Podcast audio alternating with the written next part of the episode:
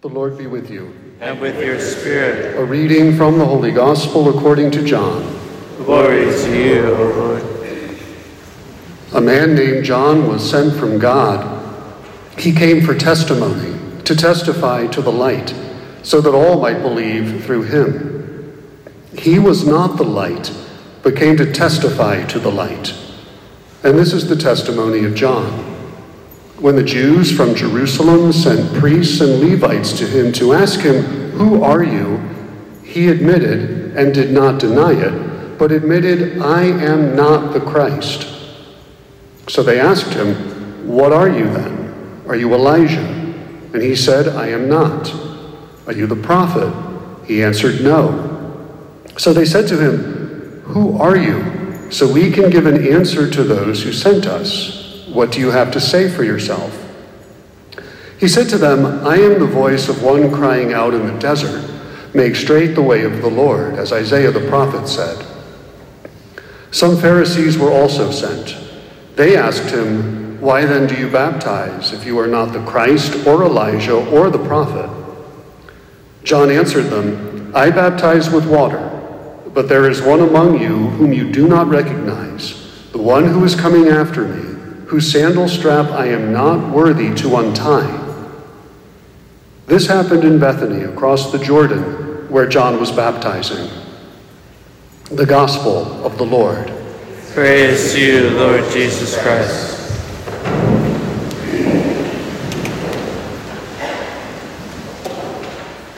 My brothers and sisters, on this Gaudete Sunday, which again means rejoice, it's a command that the Lord commands us to rejoice because He has come to save us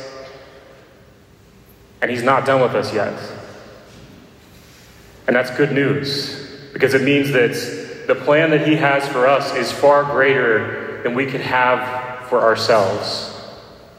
But thinking about this, this time of year, especially, right, in case you don't know it, Christmas is next, next Sunday or Monday. And maybe some of us hearing that are like, and think about all the things we have to do, right? Finish Christmas cookies, Christmas cards, Christmas stockings, Christmas shopping, Christmas dinner. Get the house ready, right? It's I think it's easy at this time to think about, okay, Chris, Advent is so short this year that I wonder sometimes if that can kind of throw us into a tizzy. We're like, maybe, you know, I, I say the word rejoice, and you're like, Father, I can't do that today because I have this, this, this, this, this, this, this, this, this, this, right? It's the never ending to do list. And yet the church says, stop, gaudete, slow down, rejoice. But again, it's easy because we can have so many things that we feel like we're, we need to do in order to get to Christmas Day that I think it's so easy, and it's usually around this time, right? That, um, especially if you're a parent with, with young children, or if you have kids at home, that sometimes this is the time of year when people start getting sick, right? Because we're trying to burn the candle at both ends. We're trying to do everything and not taking the time to breathe. And maybe it's easy at this time of year. Maybe, maybe joy seems like a foreign concept to us or a foreign concept to you because it's easy to feel burnt out. Even before we even get to this great day of Christmas. And then, sure enough, it happens and then it's over. And then we don't even have time to enjoy it because we're so focused on all the things that need to get done in order to get to that day. But when St. Paul commands us and it's this is a word of scriptures. This is truth. So when he says rejoice always, he's saying don't wait to rejoice. Rejoice now or you will never rejoice. Rejoice now in the midst of your circumstances, in the midst of to-do lists. Why? Because God is still working. He's still working. We heard that in the first reading this morning, right? That Isaiah says, As the earth brings forth its plants and a garden makes its growth spring up, so will the Lord God make justice and praise spring up before all the nations. Right? We look outside, and many of the plants that we're used to seeing are dead. It's wintertime. But we know what's going to happen in the spring. We know that the very plants which are dead and remain dormant are going to spring up from the ground. Hopefully, sooner rather than later. But we know it'll happen. And so, God is, is using this image from, from the seasons and the cycles of nature to make a very profound point about how He works in our lives, which is that even when it seems like He's not working, He is. Even when we feel like He's far from us, He's not. Even when we can't see the growth in our lives, it's not a problem on God's part. But we're still invited to draw near to Him. We're still invited to see, to look at the cycles of nature and to allow God to speak to each and every one of us here and saying, I'm with you. Through it all, I'm with you. The reason we can rejoice always is not because our circumstances are always that great, or even at times we don't feel like rejoicing. The invitation to rejoice, brothers and sisters, is because He is always with us. Rejoice always. Why? Because He's always with us. He's here. But again, in the midst of our busyness, it's hard to see that. It's easy to suffer from that burnout, from being burnt out by life, burning the candle at both ends. And it saps our joy, it saps our peace at the most joyful and wonderful time of the year, as the song goes. And so St. Paul says in the second reading today, he says, Do not quench the spirits.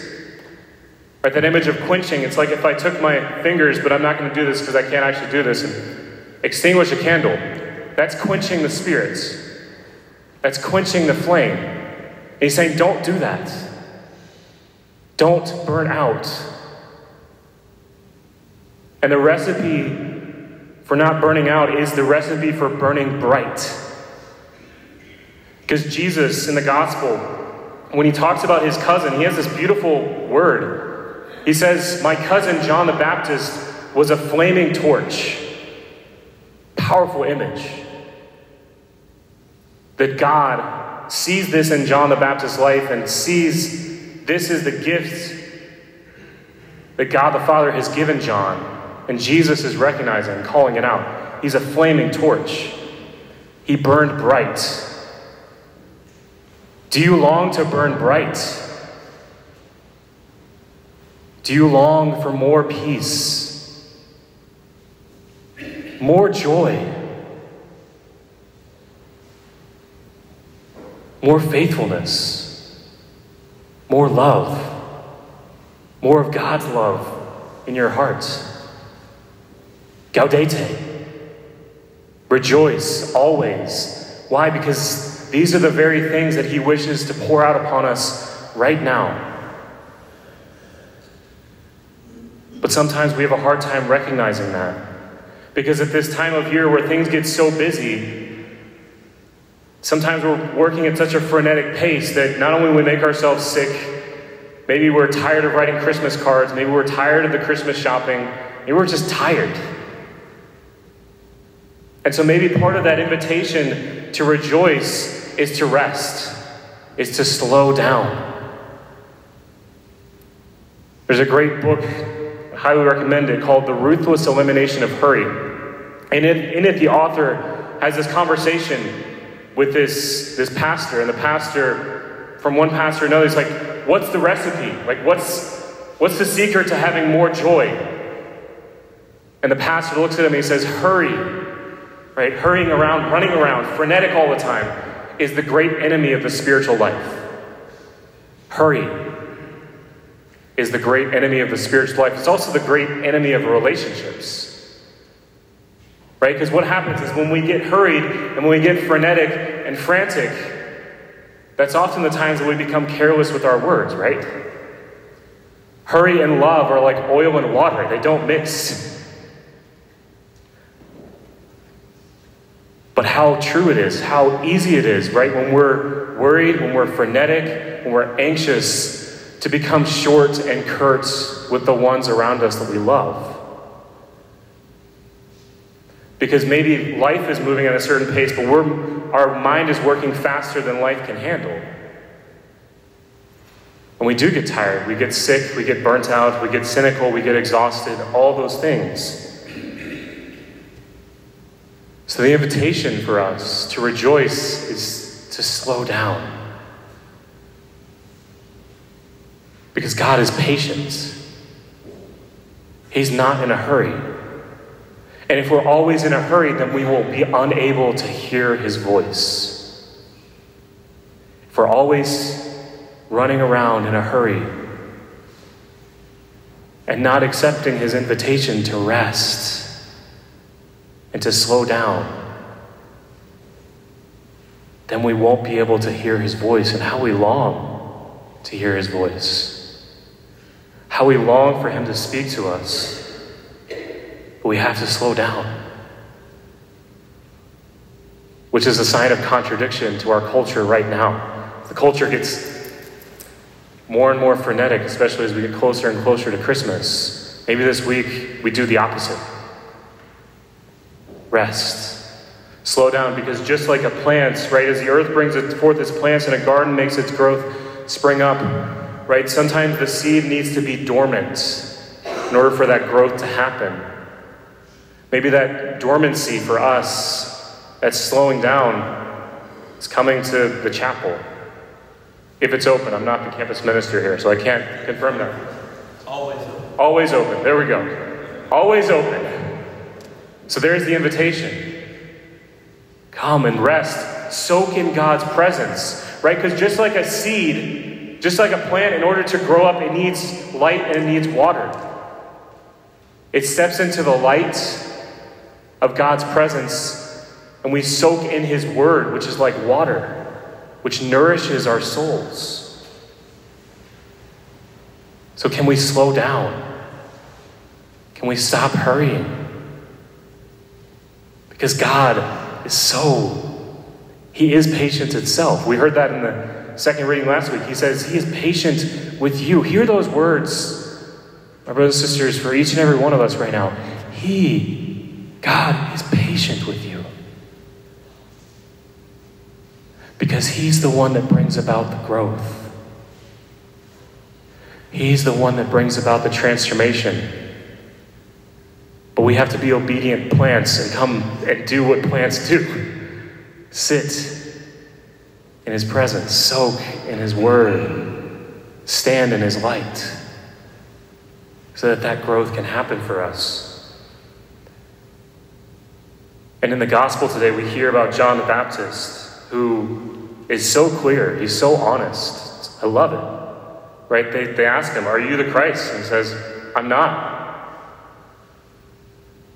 Are you Elijah? I'm not. Are you the prophet? No. Who are you then? He says, I am the voice of one crying out in the desert. John the Baptist knew his role. And how often do we struggle with burnout? Do we struggle with a lack of peace or a sense of anxiety, a sense of worry in our life because we forget our role? So here's a real simple prayer that you can say, you can pray without ceasing all day, every day. Six words You are God, and I am not. Why? Because what happens is if we don't allow that mindset of the Lord and don't recognize who He is, then we won't know our role and we'll try and do His role for other people, right? We try and control things. We try and be perfect in our relationships. We try and do everything, everything. What happens? We burn out like a candle.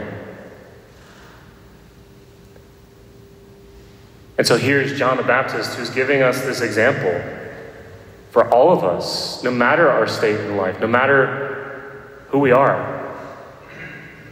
There's so much freedom found in those six words. You are God and I am not. Because He is God, He's the one responsible for the growth in ourselves and in other people. Because again, how often it is that we look at somebody else and we say, I just wish you would change. I wish you would be different at times. Or, you know, I see this growth, but I want it, we want to microwave life in relationships. And those times where we get frantic, those times where we try and grasp and cling to control, are the very moments in which we're invited to say, You are God and I am not. You are God and I'm not, which means I don't have to be. Which means I don't even have to fulfill my role perfectly because I can't. Whether you're a parent or a grandparent or a sibling, all those words ring true for us. You are God and I am not. Again, embrace the freedom found in those six words. Otherwise, we're going to feel an over responsibility for those around us. But because He is God, we hear about the God that He is. Right? That second reading, Paul tells us, do these things. Here's what we should do, which is rejoice always, pray without ceasing, in all circumstances give thanks to God. Do not quench the Spirit. Hold fast to what is good. But then he says, here's what God does says, God, may the God of peace make you perfectly holy. And may you entirely, spirit, soul, and body, be preserved blameless for the coming of our Lord Jesus Christ. The one who calls you is faithful, and he will do it. My brothers and sisters, God will make you a saint. Because this is what he's promised. But we have to respond to that. He'll do the work. It says he, God, will make us holy. God will give us peace. God will give us joy and freedom. God will give us rest. Because he's faithful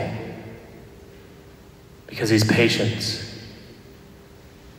Because what he promises will come to pass. He will do it. Question is will we let him do it?